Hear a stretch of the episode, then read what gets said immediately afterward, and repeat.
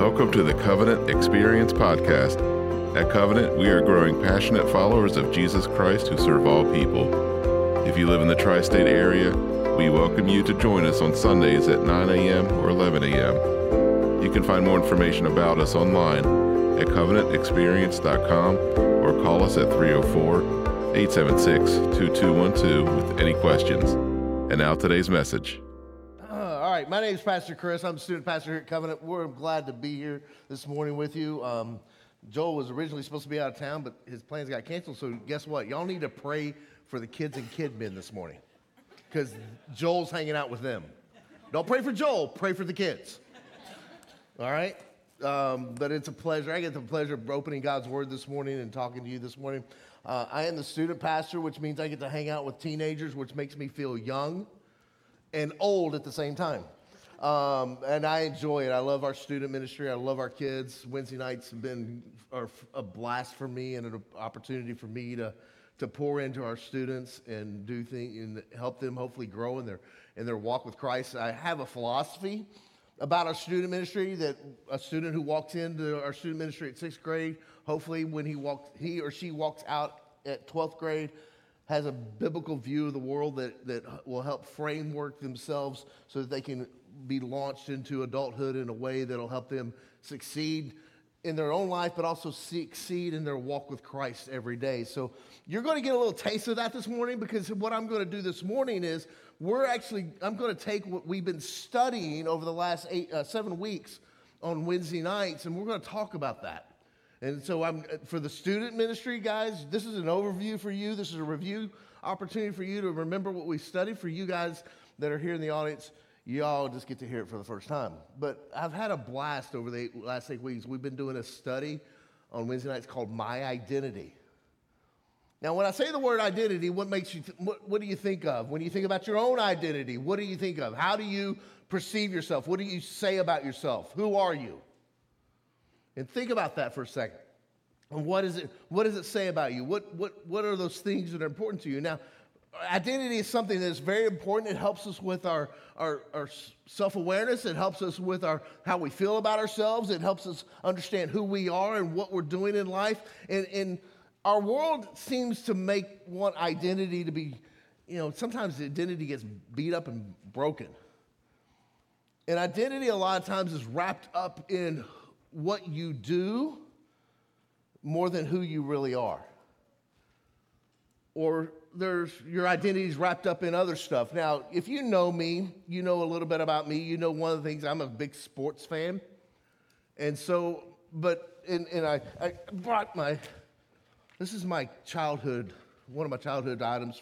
This is a Texas Ranger baseball helmet from like 1979 that I was bought as a kid. I was eight years old that year. As you can tell, I bought it when I was a kid because it doesn't fit my big head anymore. By the way, the world champion Texas Rangers. Right? Okay. Just let's make sure we get the, the verbiage correctly when y'all talk about my Rangers. All right? I, I love sports. I love watching sports. I was sitting last night at my home in my recliner with my iPad, working on my sermon, watching my favorite college football team play and win. I'll hopefully be watching my favorite professional team this afternoon at some point win. The Dallas Cowboys. Yes, don't boo me. Don't boo me. All right.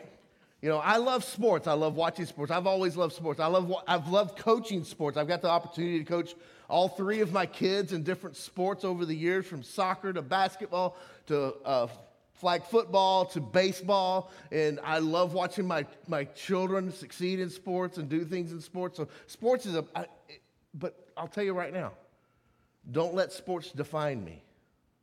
Okay? Don't let sports define you. What else could define me?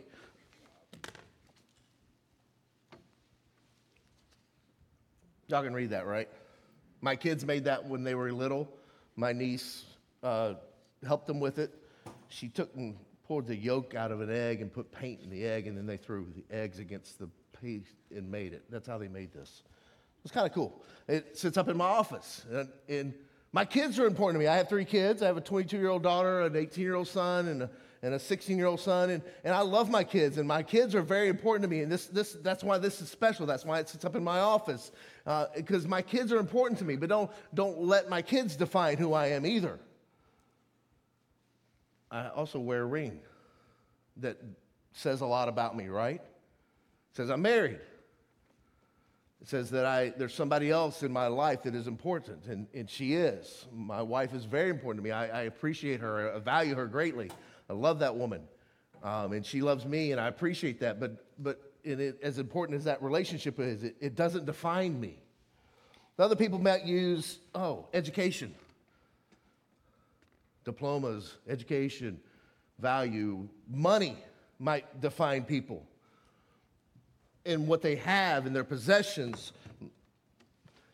homes, where they live, who their friends are. Those are so many things that the world wants to say, this is who you are because of you, this is what you have, this is what you own, this is what you possess, those things that are important to people around you. And, and people want to make those things define you, where you're from. A lot of people take what you define you because of where you're from, where you grew up what school you went to, what kind of grades you got. And, and we let identity define us so much. And, and, and here's the reason why. In Genesis chapter 3, we're told that our first parents went against God and ate of the forbidden tree that God had told them not to eat of. And there's a lot of chain reactions that happen with that. And I think one of the chain reactions with that is they lost their identity. See, they were the pinnacle of God's creation. They were the ones who God created on the last day. They were the ones who were going to take care of creation and be there in creation. And God was going to be there with them along the way.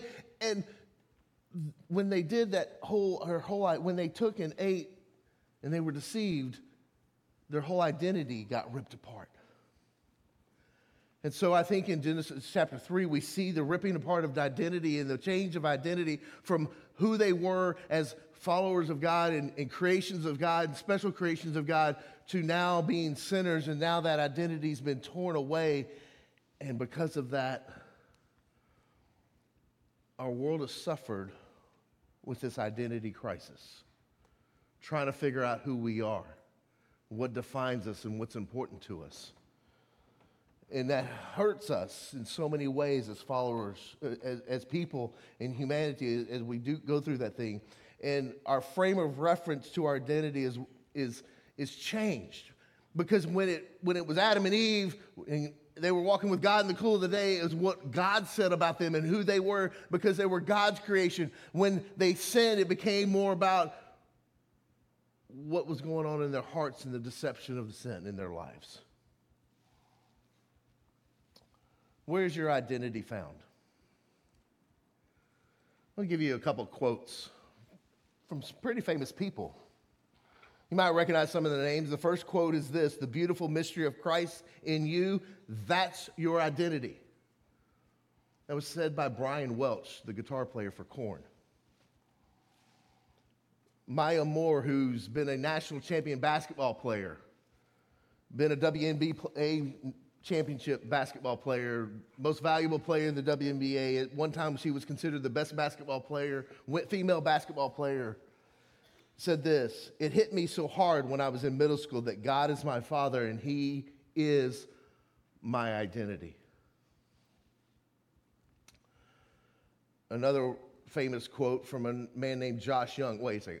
World Series champion, all star starting third, third baseman, Texas Ranger, Josh Jung. Just want to make sure we got all the qualifiers right. Want his identity to be right, right? Okay, all right. Said this sports aren't going to last forever. Being a baseball player is not going to last forever, and eventually your name will fall away.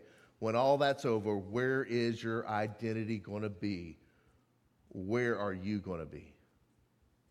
These are people who have reached the highest of heights in praise and acclamation uh, in, in, their, in their chosen field and yet they will tell you their identity is found in Jesus Christ. And I'm going to tell you right now if you're a follower of Christ this morning, you put your faith and trust in Jesus as your Savior and Lord, that's where your identity is found. It's not in the stuff that you have, it's not in all the other things that are going on in your life. It's in who Jesus is and what he has done for you, is where your identity is found.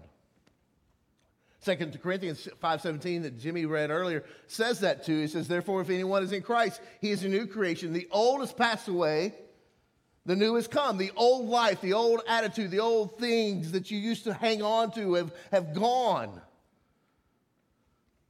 and the new has come. There's three things that 2 Corinthians 5:17 tells us about our identity as a follower of Jesus Christ. First of all, we are set apart. We are a new creation. We have been recreated. And the only way you can be recreated as a human being is if God does that. You can't do it on your own. That's why when so important when Jesus tells Nicodemus, you must be born again, born anew. And it must come from God. Christ died on the cross for your sins. And when you put your faith and trust in Him, it starts this chain reaction of the Holy Spirit entering into your life, and then your old nature starts, should start to fall away, and your new nature should come through and the whims and the identity that you used to have is changed because no longer is your identity in what the world and culture says is important. Your identity comes into what Jesus and God says is important. You are a new creation. We call this new birth. And it can only be accomplished by God. The second thing that 2 Corinthians 5:17 tells us is our old identity has been changed. The old has passed away. The old refers to the old nature. That's our old identity. So, what is the old identity that's passed away? We can talk about a lot of different things that have passed away when you come to Christ. But the biggest thing that passes away, should pass away, is pride. You're like, well, shouldn't we have pride? Yeah, there is an idea of biblical pride, but the problem is, is when pride gets in the way of God and letting God take control of your life. And pride, your pride is more important than being changed by God. So, your pride. You know, I, I grew up playing sports and, and playing team sports, and you know, we the coaches always just say, "There's no I in team. There's no pride." As a follower of Christ, pride gets away of letting God do what He can do in your life and changing, truly changing your identity. And so we have to have, we have to have confidence, yeah, but don't let pride get in the way of who God is and what he can do in your life. 1 John 2, 15 through 17 says this, do not love the world or the things in the world. If anything, anyone loves the world, the love of the Father is not in him. For all that is in the world, the desires of the flesh, the desires of the eyes, and the pride of life is not from the Father, but is from the world. And the world is passing away along with its desires, but whoever does the will of God abides forever. Your old identity. John says the desires of the flesh, what you physically desires, the desires of the eyes, what you visually desire, and the pride of life is not from the Father. That's your old identity creeping in. That's your old identity having it say. That's what you used to be. It's not what you are now. That's what the world says you should be about. What physically pleases you, what visually pleases you, and what makes you feel better about yourself is more important than anything else. And that's what the world says. And God says your new identity doesn't say that. The old has passed away, the new has come. And that's the third point is our new identity defines us. The new has come. When something dies, many times it gives opportunity for something to be born. You can talk about it in the, in, in the horticultural world and in, in agriculture with seeds. You plant seeds. In order for something to come from the seed, the seed must die. It must cease to be what it was in order for the new to come, whether it's a tree or wheat or corn. That seed has to cease to be a seed so that the plant can become a plant and it can produce new fruit. So something, when something dies, it's not always a bad thing when something dies. In many times, many cases, it's a good thing because it gives opportunity for something else to come to fruition. In our own, in our own lives, as followers of Christ, our new identity, when the old dies away, an opportunity for God's identity in us and God's nature in us to come forward and us to be different from the world around us. And the Bible has a lot to say about our identity who we are as followers of Christ and what we do as followers of Christ because we have been changed by what Jesus has done for us on the cross. And so, the last several weeks, the last seven weeks, we've been looking at that in Wednesday nights.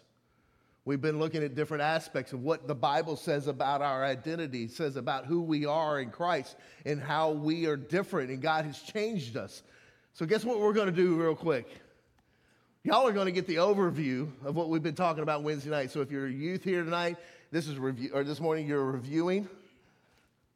If you're, you know, and then if you're not, eh, guess what? You get the. And also, hey, youth, y'all get a preview of next week, uh, this coming Wednesday, because the eighth one is this Wednesday. The final one is this Wednesday. Showing you a little bit of pre- preview of what we've been talking about. So, what does the Bible eight things the Bible says about our new identity. The first thing it says is, I am chosen. 1 Peter 2 9 says, But you are a chosen race, a royal priesthood, a holy nation, a people for his own, his own possession, that you may proclaim the excellencies of him who called you out of darkness into his marvelous light. You have been chosen. How many of y'all, you know, when you were kids, y'all played the game where let's pick teams? and you always wanted to be chosen first, but you may have been like me, I, I got chosen last. We all want to be picked, right? If you're picked first, man, you feel really good about yourself because you think your friends really like you and, and think you're really good at the game that you're about to play, and you, man, you, you're excited about it. But if you get picked last, man, you feel really bad. Like, nobody likes me. That's a terrible way to treat kids, isn't it? But we all want to be chosen. We all want to be picked for the team. Well, here, guess what? God chose you. If you're a follower of Christ, God chose you. He picked you. That's a beautiful thing, and that's an opportunity for us to get up and say, Thank you, God, for choosing me. The second thing that we understand about identity from Scripture is I am forgiven. 1 John 1 9 says, If we confess our sins, he is faithful and just to forgive us our sins and cleanse us from all unrighteousness. Man, that's a good one. I'm forgiven. So, all that stuff that I've done wrong, all those things that are, I, I should feel guilt about, I, I need to learn from them, but I don't have to feel guilty about them because God tells me that He has forgiven them. We're told that God casts our sin as far as what the east is from the west. He doesn't remember them anymore. That's a beautiful thing to think about. I have a hard enough time forgetting my own sins. I don't need, I'm glad God forgets my sins for me. We are forgiven.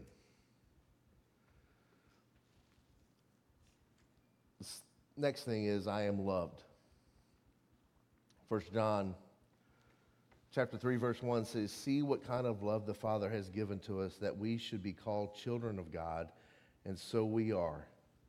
The reason why the world does not know us is that it did not know him. You know, we, we hear that, that God loves us, right? And we think, okay, that's great. But do we truly understand what that means, that God loves us? You know, we hear the verse, we, we, the first verse we memorize is about God's love, right? As a kid, for God so loved the world. But we always think of that in, in terms of, oh, God loves all those people out there. Well, guess what? God loves you too. You're part of the world, aren't you? God's love is there for you as well. It's something that's a part of who you are. It's something that God gives to you. And that, and that should change, radically change our mindset of the world around us because God loves us. Remember, He's the creator. He created the world. He created everything that we have. He, he, he's the sustainer of all we.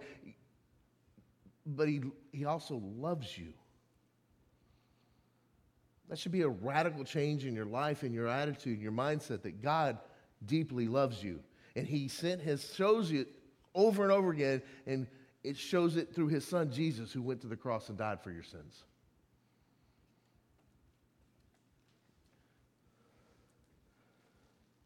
The next one is I am justified. Therefore, since we have been justified by faith, we have peace with God through our Lord Jesus Christ. Justification is a legal term. We used to say when I was a kid, it was just as if I had never sinned. That's what the way God sees us. Justification, though, is a legal term. It, it really literally means that the, the record has been cleaned or cleared completely. So if you're in the court of law and you get found guilty of something, but yet you're justified, you've been restored, the record goes away. We were all in God's courtroom. Our sins brought us to that courtroom. Our sins brought us into that situation where God looked at us, but when because Jesus died on the cross, now we have been justified if we're a follower of Christ. We've been our record has been wiped clean. We've been restored as if we had not sinned. I've said this many times in this in, in covenant. God treated Jesus as if he were you, and he treats you as if you're Jesus you've been justified. You've been freed from the guilt and the penalty of your sin because of what Jesus did on the cross. the next thing is is I am adopted. Romans 8, 12 through 17 says, So then, brothers, we are debtors, not to the flesh, to live according to the flesh. For if you are living according to the flesh, you will die. Excuse me. But if you live by the Spirit, you're put to death the deeds of the body. You will live. For all who are led by the Spirit of God are sons of God. For you did not receive the spirit of slavery to fall back into fear, but have received the spirit of adoption as sons by whom you cry, Abba, Father. The Spirit Himself bears witness with our spirit that we are children of God. And if children, then heirs heirs of God and fellow heirs with Christ, provided we suffer with him in order that we may also be glorified in him. Excuse me. I'm gonna there. Um, and we just this week was World Adoption Day. This past week. Um, and the fact of the matter is, is, we've all been adopted into a family because of what Jesus Christ did for us. And that's a special thing to think about. That we were enemies of God, and now we've been adopted by God. And now we're children of God, which means we get all the rights, the privileges of being a child of God means. It means that we have the opportunities that we wouldn't have if we weren't children of God. It means that we get to relish in the joy of being a follower of Christ. It means so much. There's so much there about adoption. And we've all been adopted. We are all part of the family now. You know, it's if you ever consider it weird that people in church call each other brothers and sisters, there's a reason why. It's because we truly are brothers and sisters because we've been adopted into the family of God, which gives us those privileges. It means we're also heirs to the family fortune. That's a pretty cool thing. And we get what Jesus gets and co heirs with Christ. And that's a pretty cool thing to think about, too.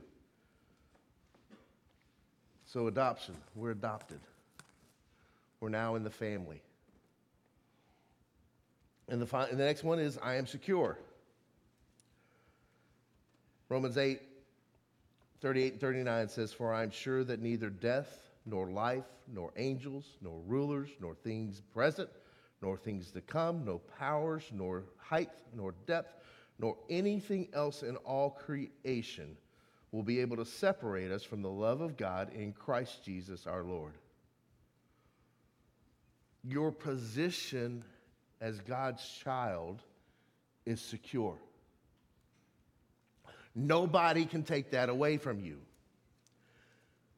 Even more importantly, nothing you can do can take that away from you either.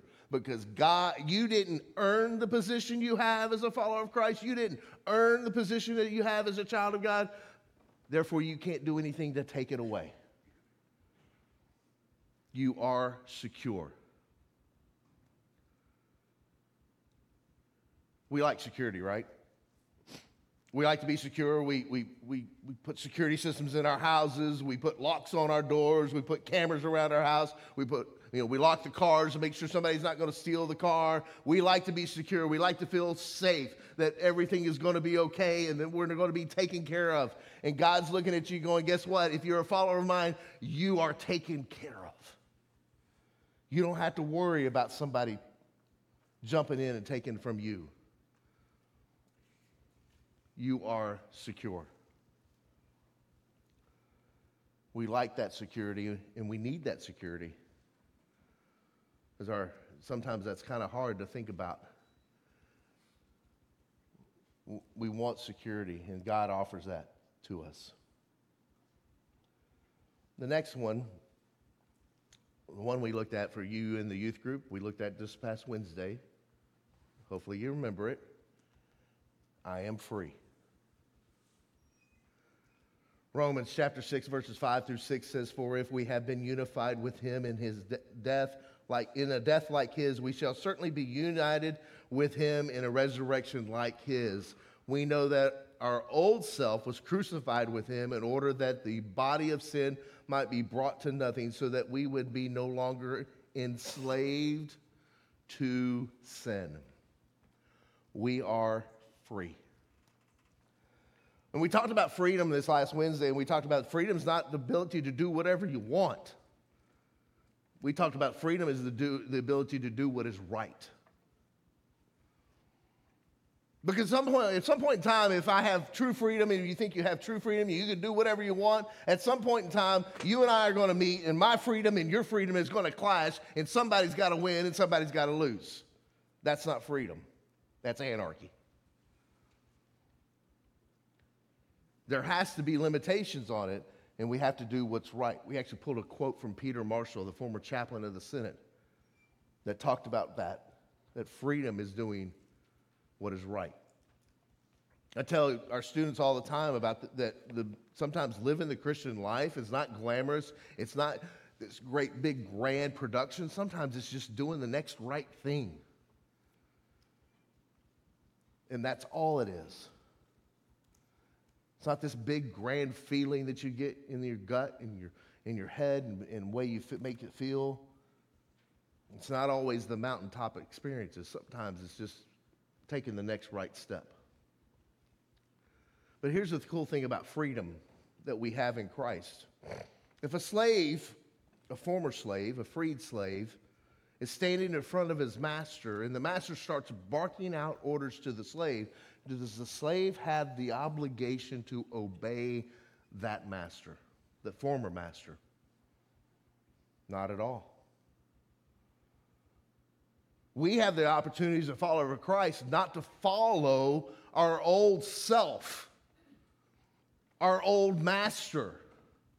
We have the opportunity to live a new self, a new life, and a different life, and we are no longer in, obligated to listen to our old master anymore because now our, we have been freed from that old master, and now we walk in freedom in Christ. That's pretty cool. Now, whether you give in and obey that old master, sometimes that happens, right? Sometimes we just listen and we just like, oh, I, I really want to do this because I want to do it. And I'm going to listen to my old master and I'm going to do what he says. Which has no benefit to you or anybody else around you. You are free to go tell that old master to take a leap into a large lake and stay there. Okay? I give you permission. No, actually, I don't. I have nothing to do with giving you permission on that one. That's God's story. So, the final one, the eighth one that we've looked at, or we're going to look at Wednesday night, we'll look at it more in depth, but tonight, today, we'll get a little glimpse for those in student ministry is I am finished. Philippians 1 6 says, I am sure this, that he who began a good work, I'm unfinished, I'm sorry, I'm unfinished. I am sure of this, that he who began a good work in you will bring it to completion at the day of Jesus Christ. There is a reason that Jesus told his disciples and his followers that if you wanted to live for him, you had to take up your cross daily and follow him. The Christian life is not one of those lives where you go, I've arrived, I'm done, I'm complete here on this earth. You're never finished this side of heaven. You're always going to be striving and you're always going to be living your life for Christ. It's something you have to do daily. You're never finished. We hate that in some ways, right?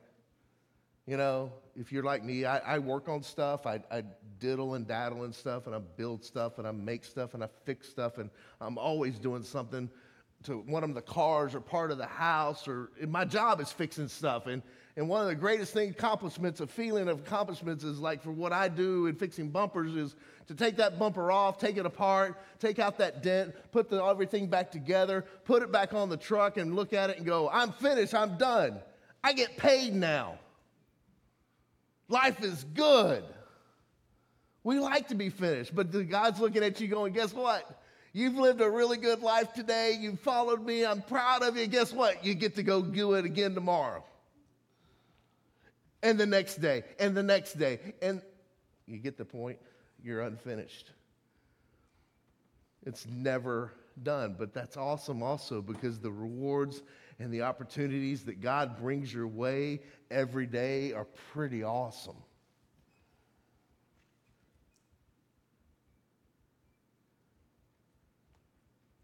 We're going to put a picture on the, on the screen here. Now, there's many variations of this story.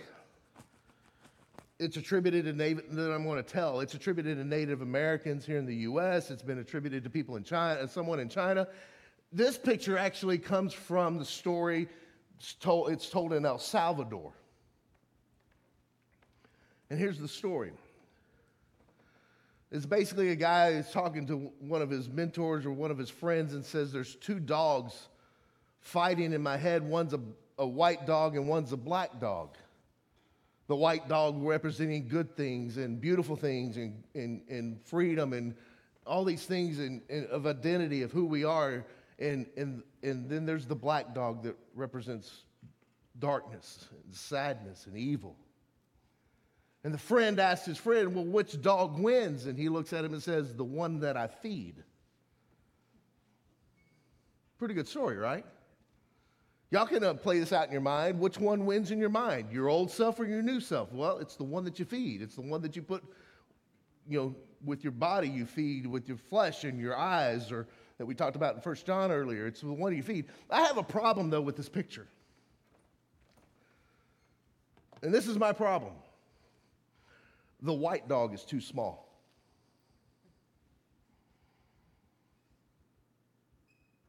Y'all get what I'm putting down here? Because my God and the Holy Spirit that indwells me is much bigger, much stronger, much more powerful than the darkness that resides in my soul and that still lives within me at times. Yeah, it's true. The one that you feed will be the one, if you feed into the darkness, if you feed into your old self, that's what's going to come out. But if you feed, but the opportunity you have to feed into your new self is so much greater and so much important, more important and so much stronger. If your God is much stronger than the world that we live in and the sins that we could commit. So that dog's a little bit bigger in my mind. If I was to paint, repaint that picture, it would be a giant wolf and a little bitty black cat, because I don't like cats. But where's the question comes this morning? Where's your identity? What are you putting your, your trust in? What are you putting your faith in? What is it that you want to be remembered for? What is that heritage you're leaving to your kids and your grandkids? To the world around you about who you are as a follower of Christ? Where's your identity? Let's pray. Father God, thank you for this day. Thank you so much for your goodness and your the, the love that you've given us through your Son, Jesus Christ. And Lord, help us to walk worthy of the calling that you put on our life through him. And Lord, help us to truly walk in the new identity that you've given us as your children. Strengthen us, God, for this week, for whatever lays ahead in our lives, that we would honor you. In your Son's name, amen.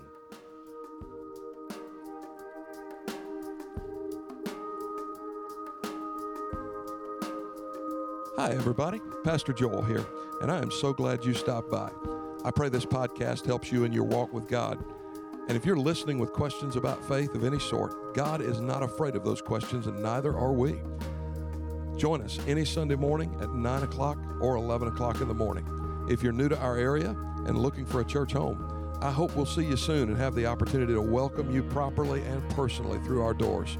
And if you live in the tri state area, but you're already a part of one of the other phenomenal church families here, I pray this podcast has been a great addition to the primary teaching you already receive from your local pastor, and that you've been better equipped to serve your own church family. So let's all go make Jesus famous this week. Share his love every chance you get until we meet again, and God bless you.